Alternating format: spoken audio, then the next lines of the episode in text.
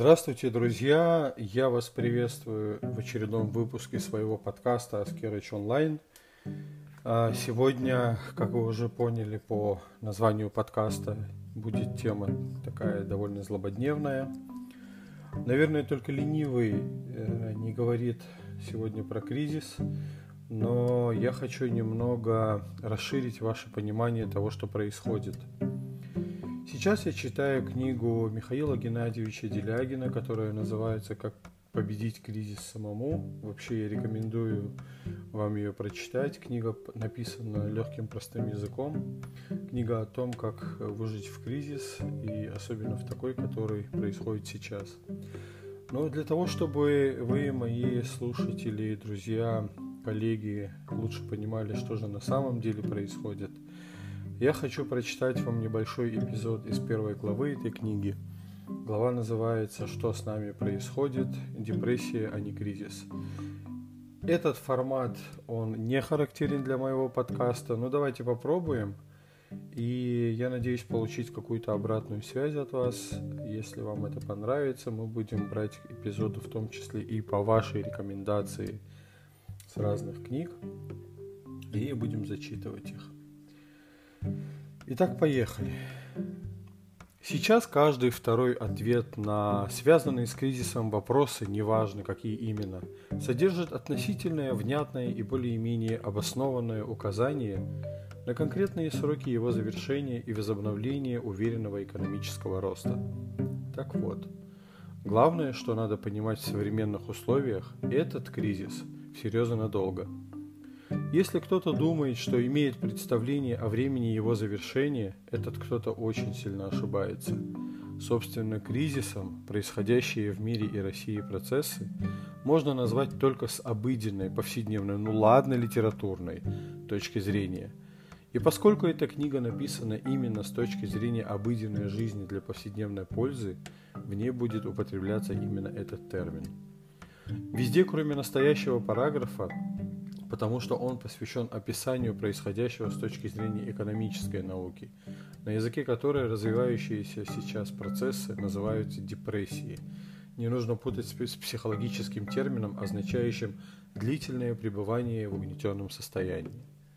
В рамках экономической науки разница между двумя терминами принципиальна. В условиях кризиса вы, грубо говоря, погружаетесь на некое дно – но достигнув его, отталкивайтесь от него и более-менее успешно и уверенно всплываете.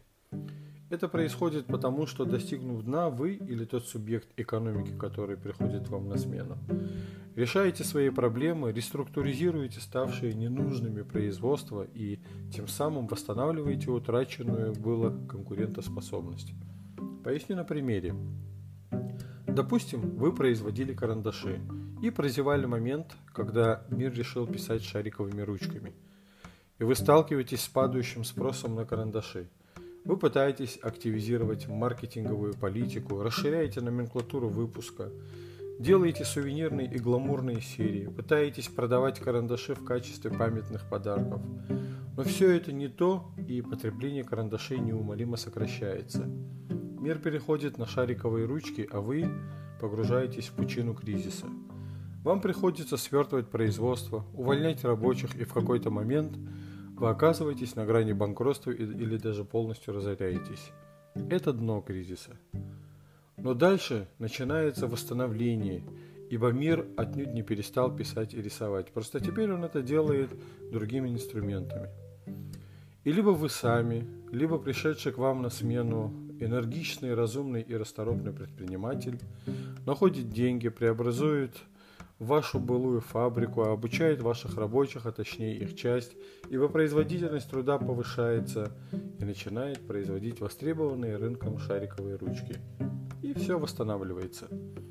Естественно, в масштабах национальной экономики процесс развивается намного сложнее, чем в масштабах отдельно взятой фабрики, но принцип тот же – как только управляющая система, будь то менеджер или государство, перестает спасать отжившие и никому не нужные производства и начинает организовывать производство новых, востребованных рынком товаров, устраняя тем самым возникшие диспропорции, экономика начинает восстанавливаться, кризис преодолевается, и мы все вместе отталкиваемся от дна и начинаем всплывать.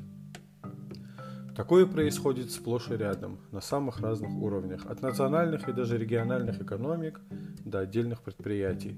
Однако, наше нынешнее состояние, депрессии, принципиально отличается от кризиса. Глубина и масштаб накопленных диспропорций настолько серьезны, что экономика просто не имеет источников спроса, на который можно было бы ориентироваться. Легко начать производить авторучки вместо карандашей, сигареты вместо папирос, компьютеры вместо арифмометров. А что же начинать производить, когда спроса нет вообще как такового? При кризисе вы достигаете дна, отталкиваетесь от него и всплываете. При депрессии вы достигаете дна и ложитесь на него. И если не вытащите сами себя оттуда за волосы, так и останетесь лежать на нем, пока не захлебнетесь. В этом принципиальное отличие депрессии от кризиса. Она не просто всерьез, она еще и надолго. Великая депрессия, начавшись в 1929 году, продолжалась десятилетия. Япония, рухнув в депрессию в начале 90-х, смогла выкарабкаться из нее лишь, выкарабкаться из нее лишь в начале 2000-х, но зато без войны, что вселяет дополнительные надежды. Мы не знаем, сколько продлится нынешняя депрессия, в которую входит человечество – Хотя бы поэтому каждому из нас стоит относиться к ней всерьез и воспринимать разговоры о том, что через год, полтора, два начнется новое восстановление, как дешевую и безответственную пропаганду, ориентированную на школьников, журналистов и членов правительства. Друзья, на этом я заканчиваю читать отрывок. Э, собственно говоря, то, чего я хотел добиться, я добился. Я показал принципиальную разницу между между привычными нам уже, ну, в силу того, что мы же теперь в капитализме, правда, в каком-то извращенном, уродском капитализме живет Россия. Но, тем не менее, мы живем в капитализме. Для нас эти кризисы привычны. Кризисы предприятий, целых отраслей и экономики в целом. А, я хотел, чтобы вы понимали эту разницу и трезво делали выводы о том, что происходит и к чему готовиться, что делать. Э, в целом еще раз рекомендую эту книгу найти и прочитать. Михаил Геннадьевич Делягин «Как самому победить кризис».